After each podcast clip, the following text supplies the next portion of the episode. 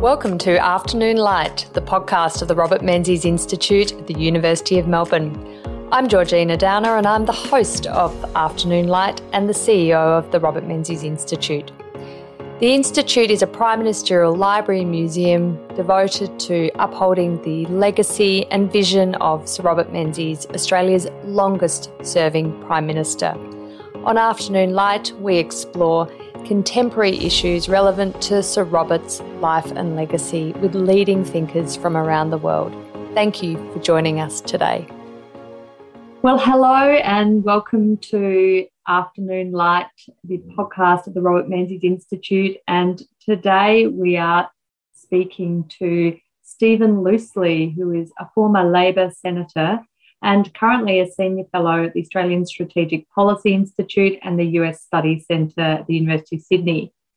During the Hawke and Keating governments, Stephen chaired the Joint Committee on Foreign Affairs, Defence and Trade, and currently he is Deputy Chairman of Thales Australia. Welcome to the Afternoon Light podcast, Stephen. It's a pleasure, Georgina. Good to be with you. And, and Stephen, today we are continuing on our theme on ANZUS with the 70th anniversary of the ANZUS Security Pact between Australia, the United States, and New Zealand to be celebrated on the 1st of September. And with all your deep experiences in foreign affairs and defence, but particularly the, the alliance and the relationship between Australia and the United States, you've been such a key feature of your career. I really was interested to get your insights into into ANZUS. And um, one of the the debates about ANZUS, of course, is the foundation story. There's lots of conjecture whether it was Percy Spender, the External Affairs Minister under Menzies, who then became Australia's ambassador to the United States. Was he the the, the founder of ANZUS, or, or did it start earlier with Prime Minister John Curtin? Or even Curtin's successor, Ben Chifley, and his External Affairs Minister, Doc Evatt. Um, there, I mean, I always say that success has a, fa- a, thousand fathers and failure none. So, of course, I'm sure they would all like to claim uh, claim parenthood, paternity rights. But um, I'd love to hear your views on the, the founding of ANZUS and, and particularly from the Labor Party's uh, storytelling and, and the way the ANZUS story is told when it comes to the history of Labor leaders like John Curtin and Ben Chifley. It's, it's a, an important uh, uh, political and even cultural question, Georgina, in the sense that ANZUS needs to be seen in its foundation and in its current application, its current commemoration at uh, 70, as a bipartisan uh, initiative from very early times and we can look back beyond uh, uh, John Curtin in the wartime period at the end of 1941 when he, he writes an article for a Melbourne paper, which essentially says Australia is looking to America for uh, uh support and assistance during the war as the, the Japanese military uh, uh, approaches our shores. We can look right back to the Great White Fleet of 1908 or the subsequent US naval visit of 19. 25 as being a couple of the foundation stones. The, the key element in what occurred and which led to the signing of the ANZUS Treaty under Prime Minister Menzies in 1951 is essentially a turning away from Britain and the Empire and towards America uh, for the maintenance of, uh, uh, of peace and security in the Pacific, as we now call it, uh, the Indo Pacific. I think that's the key element. Both major parties can claim a degree of ownership of ANZUS. Curtin for the relationship that he built uh, with the Americans, including Douglas MacArthur during the war, uh, and Menzies with the active initiatives of, uh, of External Affairs Minister Spender in terms of formalising that uh, relationship in the ANZUS uh, Treaty, which led to the peace treaty with Japan and caused there to be created a sheet anchor for Australian foreign uh, and defence policy for the uh, last seven decades. So it's it's a bipartisan initiative, as is seen, I think, by cool heads on both sides of the aisle in Australian politics and indeed in the US. Yeah, I, I think that's and that's so important to the longevity and success of ANZUS, of course, is that bipartisan commitment to it. I wonder too if we could explore the differences between John Curtin and Robert Menzies, two wartime leaders for Australia. Menzies 39 to 41, and of course John Curtin um, 41 to, to his to his death in 45.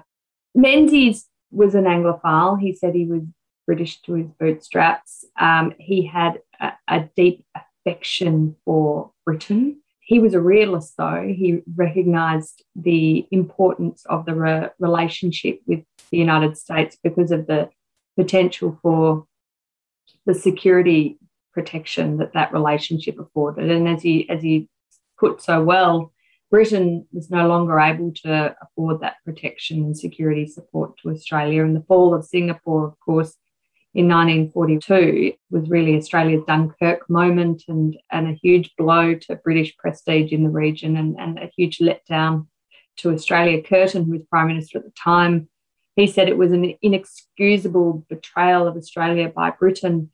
He Curtin was very clear in that in that article you spoke about that he wrote in the Melbourne newspaper that Australia was looking to America and it was free of any pangs of our traditional links or kinship with the United Kingdom.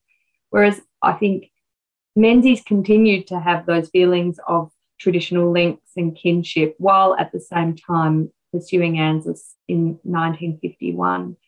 And uh, I think it's interesting to see as well the evolution of the American thinking in this regard, watching Australia. We have a leader like Curtin saying we're free of the pangs of traditional links or kinship, and then a leader like Menzies who says British to, to your bootstraps. I mean, at, at, first, Roosevelt said he thought it sniffed of disloyalty when Curtin was saying we're, free, we're looking to America. But then eventually Truman comes around and, uh, and recognizes the value, the value, whether it's uh, a value um, in the ANZUS of, of American interests or, or, or of the shared values of the two countries. There was a real change in thinking, wasn't there?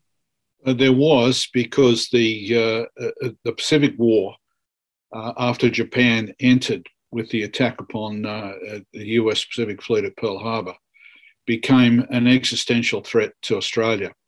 There is, in all probability, no Japanese determination or plan to invade Australia.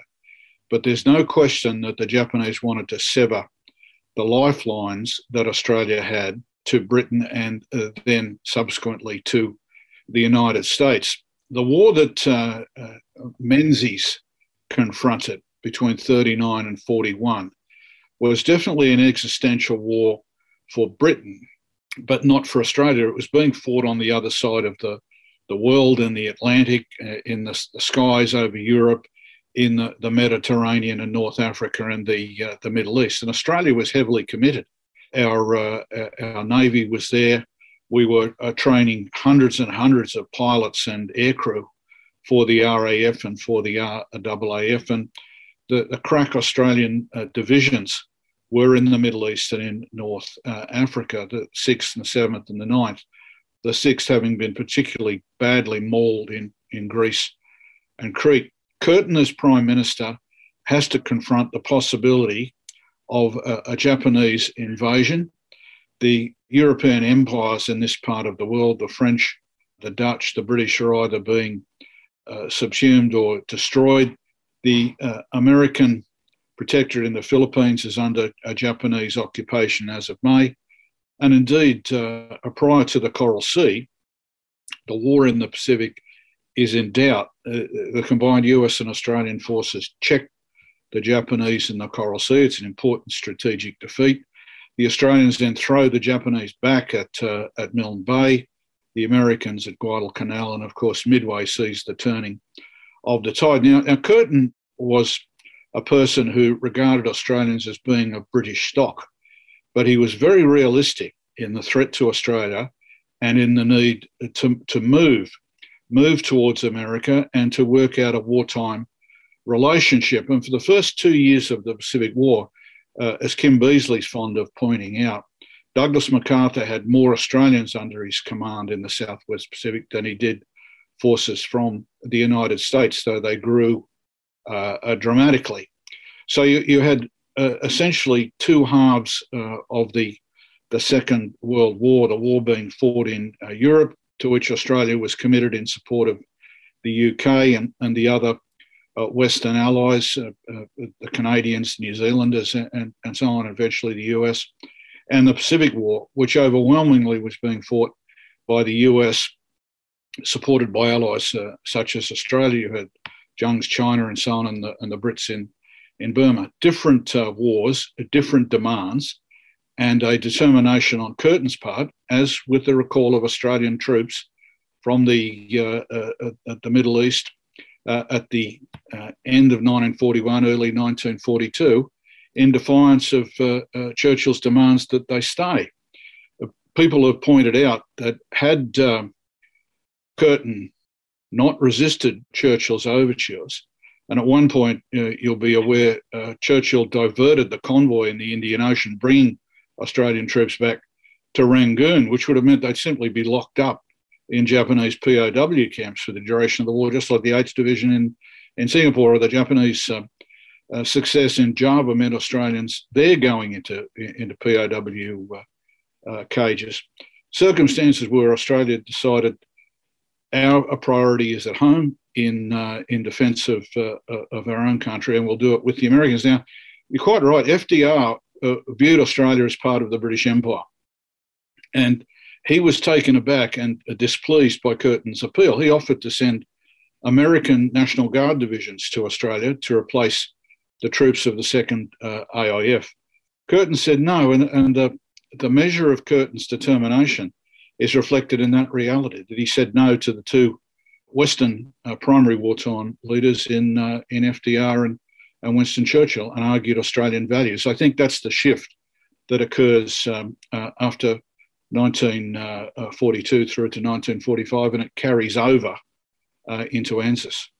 As you said, Stephen, though, Curtin saw this as a, a an existential issue, shifting from the Britain to the US. Um, and uh, and obviously wanting to defend Australian territory, which was of course fundamental, fundamental to his job and fundamental to Australia's interests. But Douglas MacArthur, who became the commander in chief of Allied forces in the Southwest Pacific, he, he ended up commanding Australian troops. Australia did not command its own troops. It was controversial at the time. I know there was debate over whether Curtin was was actually doing the right thing. He was the savior of Australian sovereignty, or was he was he surre- of Australia, sorry, or was he surrendering Australian sovereignty by by giving over troops to to um, the command of, of MacArthur?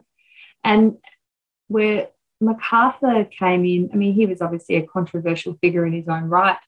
He he didn't necessarily look at Australia as uh, a partner with shared values. He, he is quoted as saying he saw Australia as a convenient piece of real estate and not a long term strategic partner. In fact, it was he didn't think that the fact that we were of the same, same race or held sim- similar democratic values was enough.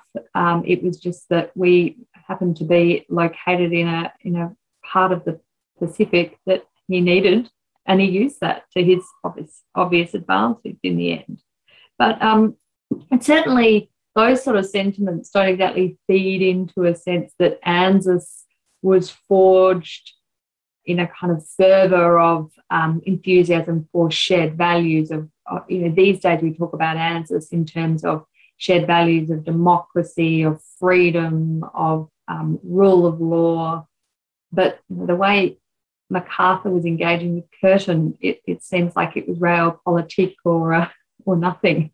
Oh, oh, very much so. And I, I think the, the best way to describe Curtin's signing over Australian forces to uh, MacArthur's command is uh, to acknowledge reality.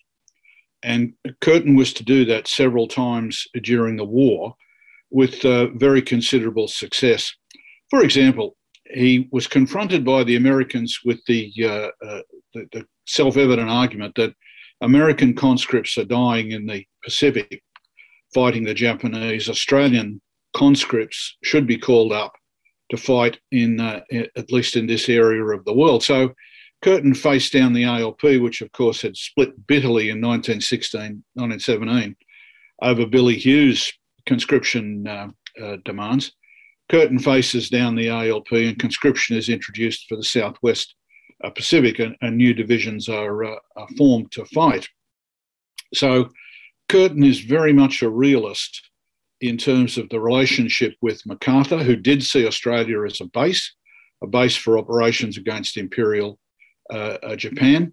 And the Americans are very skeptical in all parts of the world about the post war period. Will the empires be uh, uh simply revived?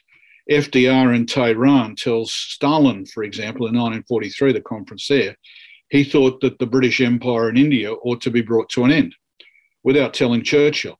Quite, uh, uh, quite extraordinary. So you have a, a, circumstance in which we are fighting a war. The determination is to defeat the Japanese. Curtin doesn't uh, uh have the luxury of, of saying we will hammer out an agreement uh, here. He's obliged to defend Australian soil. He has American uh, forces that are, are growing almost weekly in 1942 to turn the tide. And he acknowledges the reality of uh, the US preponderance of, of, power and wealth. And that works during the war. MacArthur uh, doesn't take Australian troops with him to the Philippines and other campaigns. He didn't have a particularly high regard for Australian uh, uh forces. I've never quite understood uh, that. He takes certain Australian units that are specialists with him, like code breakers, but he doesn't take Australian infantry. He res- relies al- almost exclusively up- upon US forces. Nonetheless, I think this is an important point, Georgina, where the uh, uh, the bonds are really built uh, between Australians and Americans uh, in, in, the field, uh, in combat, where Australian troops are seen by US troops as being the equivalent of Marines. That, that that's the American assessment of them and the manner in which they uh, they fight. And out of those wartime links, I think certain bonds under uh, underline uh, values, and the experience of Americans in wartime Australia is is overwhelmingly positive. So I think that's an important cultural foundation for what happens in 1951 and, and indeed to this day. Absolutely. I wanted to pick up on your point about um, Curtin being very much a realist when it came to the relationship with the United States. And uh, of course, he, he unfortunately dies shortly after World War II and is um, succeeded by Ben Chifley. Uh, ben Chifley's Minister for External Affairs was Doc Evatt, um, who is, has his own, own legacy um, particularly at the United Nations. Um, but but how did that how did that relationship of Chifley and Evatt Evatt, who was absolutely an idealist, uh, an internationalist, real believer in global government, and a, a skeptic of US power and um, hegemony. How, how did that impact those those later post-war years, pre-Menzies taking government in 1949? in the sort of lead up to a to an alliance?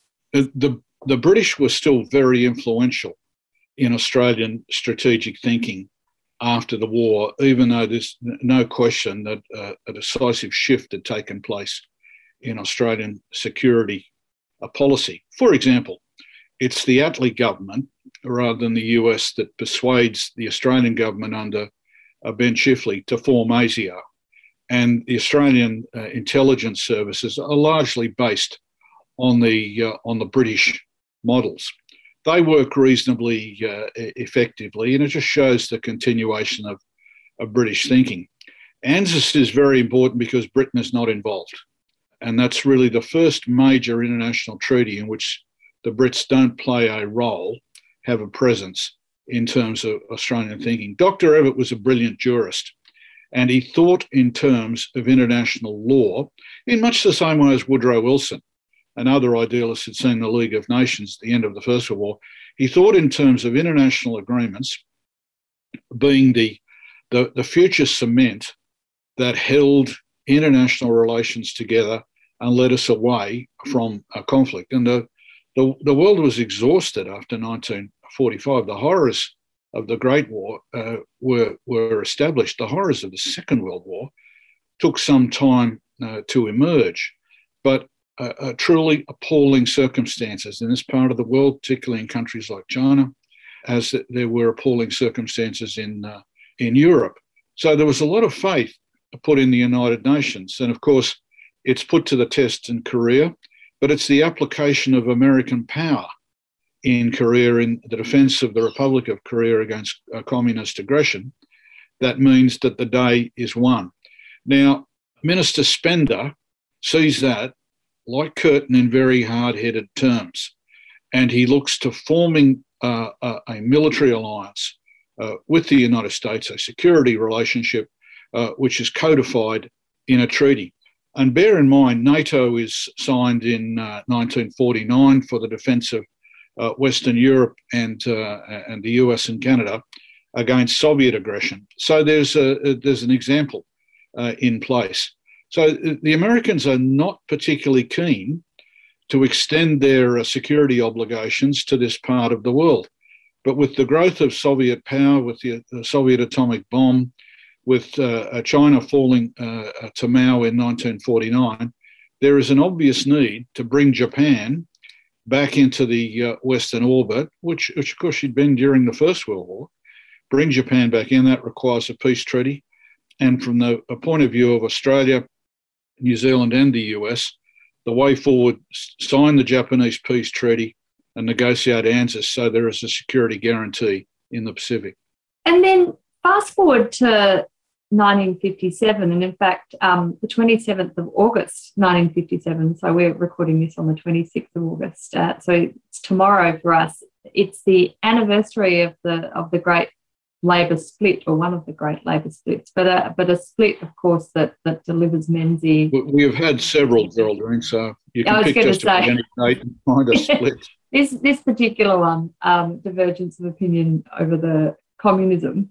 Uh, and of course, the Democratic Labor Party is formed, and on DLP preferences, Menzies is delivered victory on several occasions. And these anti communist and communist sentiments within the, the Labor movement, how did they affect that sense of bipartisanship on the alliance, do you think? I think it became harder to maintain a bipartisan approach uh, over the years beyond the split, but maintained it, uh, it was. Now, 1954 uh, through to 1957, the ALP splits. Uh, a lot of it is industrial in terms of its origin. The, the endeavour by the, uh, the, Communist Party of Australia, acting at the Kremlin's insistence from 1949 with the Great Coal Strike, right through the, uh, the 50s, to take power industrially and to convert that into, uh, into political power. The industrial groups are formed uh, partly in uh, response. The leadership of Dr. Evatt is most unfortunate at this time. And Freddie Daly once described him uh, to me as worse than demented by the, uh, by the end of the, the leadership, worse than demented. So you have very poor uh, leadership in the federal parliamentary uh, Labor Party, an aggressive uh, a communist party in the uh, in the factories and in the mines, and you have very determined opposition in the in the industrial groups. It comes to a head by 1957. It becomes an argument over power in the Queensland ALP between Vince Gair and the Parliamentary Labor Party and the uh, and affiliated unions. And one of the issues that continuously crops up is, of course, relations uh, uh, uh, with the communist world. Don't forget, in 1956, there is the brutal uh, suppression of, of, independence in Hungary by the, uh, by the Soviets. Uh, you have the Petrov affair in Australia. You have all these kinds of flashpoints. Now, to an extent, this spills over into relations uh, uh, with the US as codified in ANZUS. But I would argue that where Menzies is concerned, uh, his last great effort in imperial loyalty is over, uh, over the Suez crisis and his attempt to portray Britain and its allies, France and uh, Israel, in a favourable light in terms of his assessment, which is really taken apart by Prime Minister Nehru of, uh, of India. After that, I think we see the Australian government looking more and more to this part of the world. We have uh, with, uh, with Indonesia, decolonisation in, uh, in, in, West New Guinea, and then, of course, the Vietnam War uh, begins to become a central issue in our politics as well as in US politics. So again, realism takes hold. And in that sense, ANZUS comes back to the fore. I know with Vietnam it was SEATO, the treaty that was invoked, but at the core is ANZUS, the relationship with the United States as the uh, as the sheet anchor of Australian security.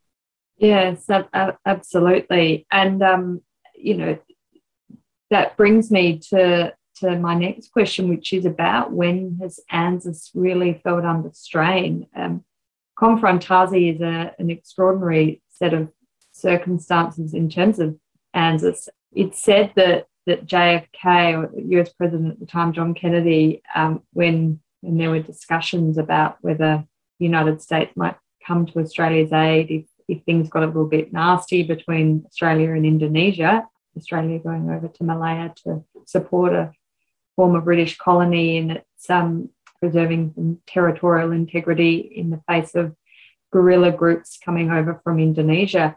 JFK is said to have said, well, ANZUS won't be part of this and uh, don't expect us to come and support Australia if you are under attack from Indonesia. The US being very concerned about its commercial interests in Indonesia.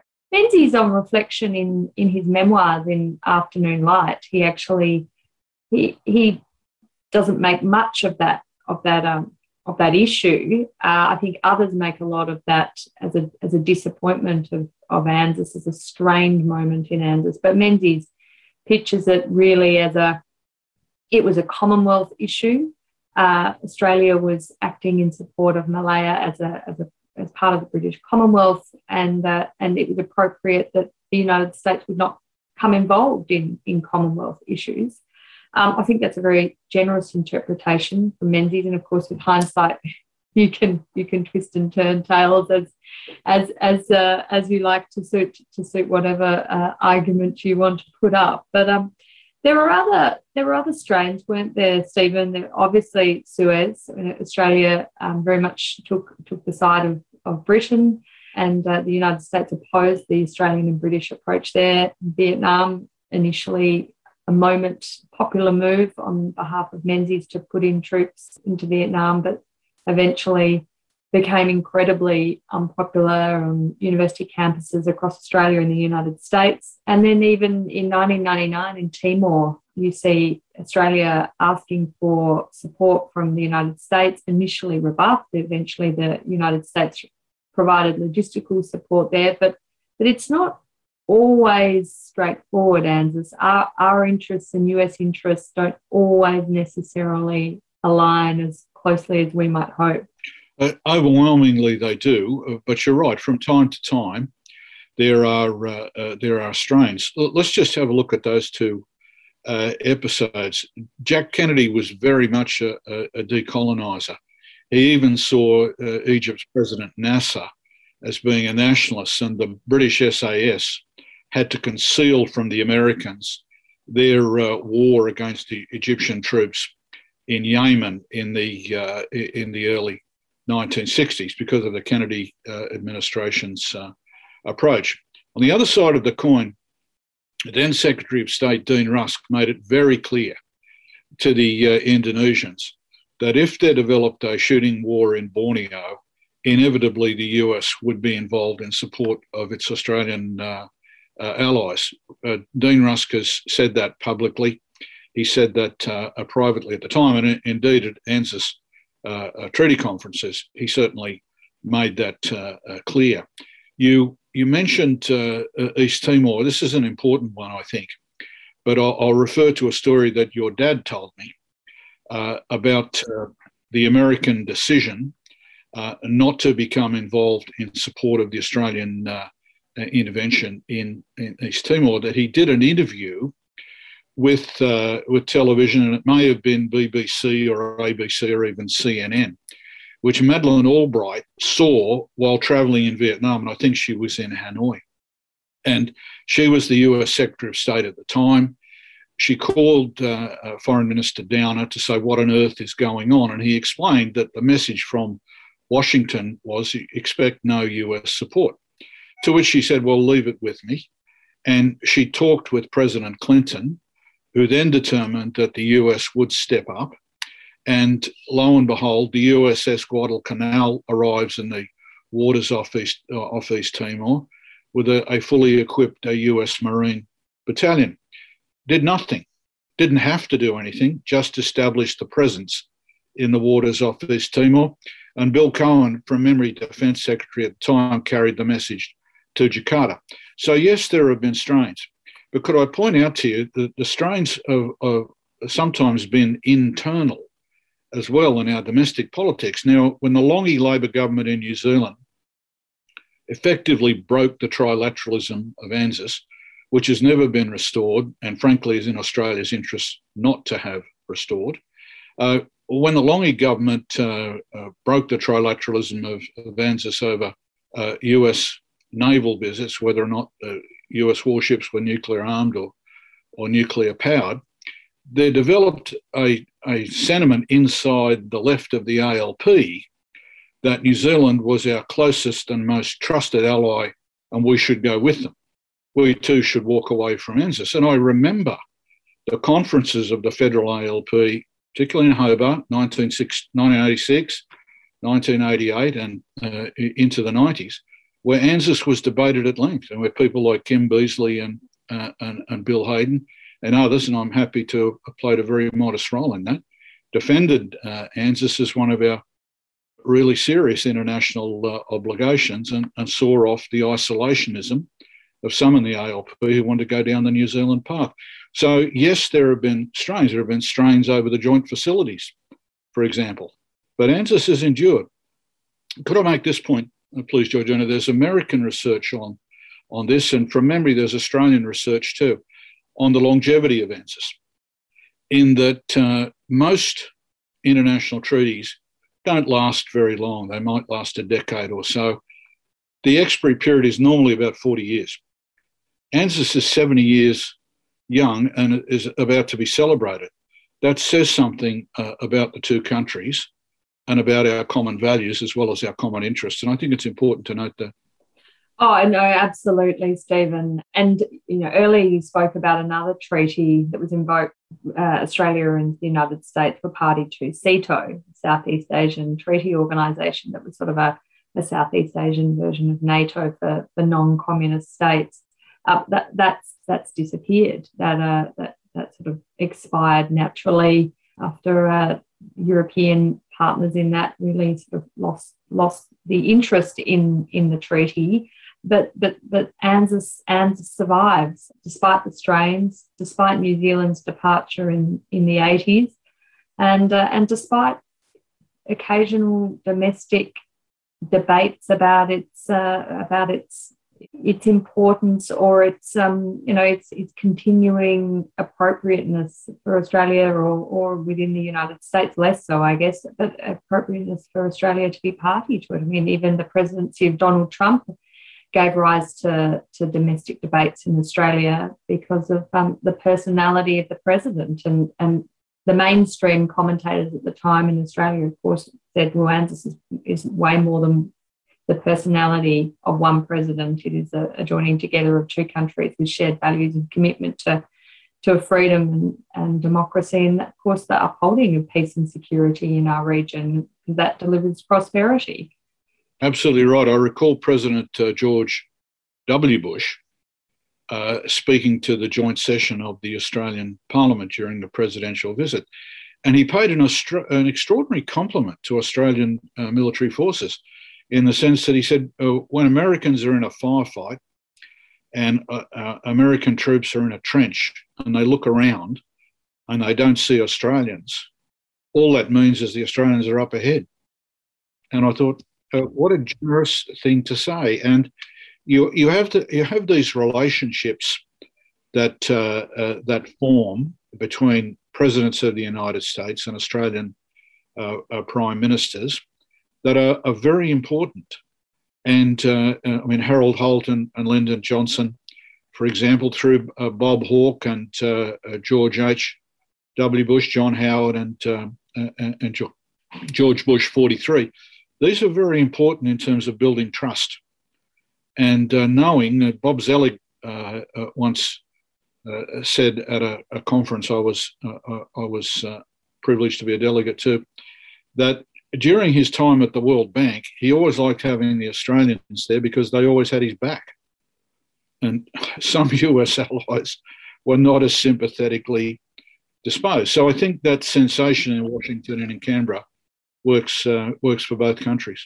Yeah, and I think the simplicity of ANZUS as opposed to, to NATO and the bureaucracy that sits under, under that means that it, it's so important to have the leader to leader level relationship and so much can be delivered not just on a security um, in a security sense but economically culturally diplomatically. If you have that leader to leader closeness that we've, we've seen over successive presidents and perhaps perhaps less so with donald trump but uh, let's hope Biden and Scott Morrison can form a form a, a, close relationship once they can probably get together on a more regular basis. Once we pass this COVID pandemic and all the travel restrictions it imposes on us, I wanted to um, ask you about the future of ANZUS, how you see it.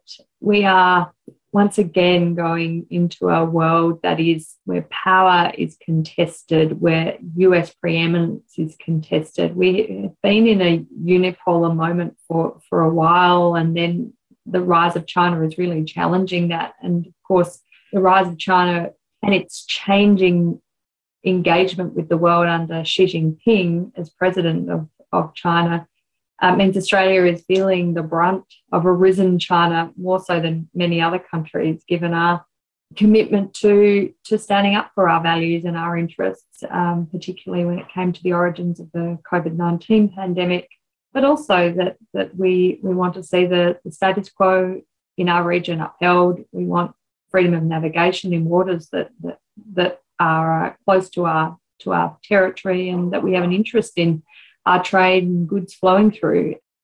ANZUS could be tested again. Uh, we have issues over Taiwan that China wants to take back into its um, sovereign territory uh, that, that could put ANZUS to the test. We, we have, of course, what's unfolding in Afghanistan being for, for many a great disappointment when the, the one time when ANZUS has been invoked was after 9-11 and John Howard said, well, you know, Australia's got your back, America, when American soil, there was an attack on American soil and thousands of Americans lost their lives in the 9-11 attacks. 20 years later, this withdrawal from Afghanistan by American troops is, um, is causing a lot of Australians great distress and questions about the impact of that on in terms of US power and the is this a moment for revisionist powers like China and Russia to move in? With all those thoughts, Stephen, where do you see the future of ANZUS in the next 70 years? I think it's important to commemorate the 70th anniversary and to look absolutely forward as to how we build upon the ANZUS relationship in the uh, the Indo-Pacific, well beyond what originally was uh, created to serve. You mentioned Afghanistan. The withdrawal is a debacle, but what's also been appalling for the last 20 years is there's been no overarching strategy to win a war against the uh, uh the Taliban. That's a separate podcast, I fear, uh, Georgina. The the debacle that we see on the, the global news services each day shakes uh, America's allies. There's no question about that. It even causes a tremor uh, amongst the Germans in Taiwan. Uh, the, uh, the president talks in terms of, of greater self reliance. We're in a second Cold War. I don't think there's any way around that. We have been for some time. And I'm amused sometimes when people try and pretend it's, it's otherwise. If you look at the military and, and security challenges, if you look at the ideological challenges, if you look at the economic and cultural challenges, the PRC poses a far greater challenge than the Soviet Union ever did. Now, China, I don't accept the inevitability of communist China's triumph in every corner of the world. This uh, endless line that emerges from the global times and, and from Beijing. Is Chinese foreign policy uniformly successful? No. The contrary is the case. When you have arguments with Japan, Korea, Taiwan, Vietnam, the Philippines, Indonesia, Australia, when you have a constant battle with the United States, when you have arguments with Scandinavia and, uh, and other parts of Europe, including the Germans, your foreign policy isn't actually, exemplary. Now, a Chinese strategic thinker said to me at, a, a at a, an exchange conference in Beijing some years ago, you must remember, Stephen, Chinese foreign policy always reflects our domestic reality. That's a telling point. Now, the same is true of, of most countries, but particularly in an authoritarian system like China, the domestic constituency has to be convinced of certain uh, uh, elements externally. So if you're having an argument within uh, with India again about the border and the, the Himalayas, and and people are in direct confrontation, that has to explain to your domestic constituency that you've got pressures on from outside just about everywhere. But arguing with all your neighbours simultaneously, I, I, don't see the, uh, the the value in that on behalf of China or anyone else. And there are tensions the East China Sea and the Taiwan Strait and the South China Sea and, uh, and beyond. We need to be equipped to deal with those, not only in a, a, military and security sense, in a diplomatic sense. One of the areas where I think ANZUS can lend its foundation stones to a, a, an improvement in relations with the Americans is for there to be regular discussions on strategic economic security for the US and, uh, and for Australia in terms of supply chain, uh, uh, for example, in, in terms of, uh, of markets. The, uh, the Chinese have really brought pressure upon Australia, about $20 billion worth of, of imposts upon our exporters. About half of that we've been able to replace, and over time, I'm sure we will diversify further but we should also look to seeing where our supply chains complement and improve American uh, uh, industry, American uh, technology, Western industry, Western technology, and, and other countries, and particularly the ASEAN countries. I think we need to do more in terms of our economic security, and discussions with our uh, uh American friends can really be, I think, a touchstone of reference in that. Oh, Stephen, I feel like we have definitely another couple of podcasts ahead of us. There's so much to unpack there. I would make, as a former Australian diplomat, I, was, I was posted in Japan for four years, uh, but I certainly um, came across a lot of Chinese diplomats there. And of course, the aside from the US relationship, the other, probably the most important relationship for Japan is is China. So uh, every every day you're facing issues between Japan and China and how that plays out economically, socially, politically, strategically.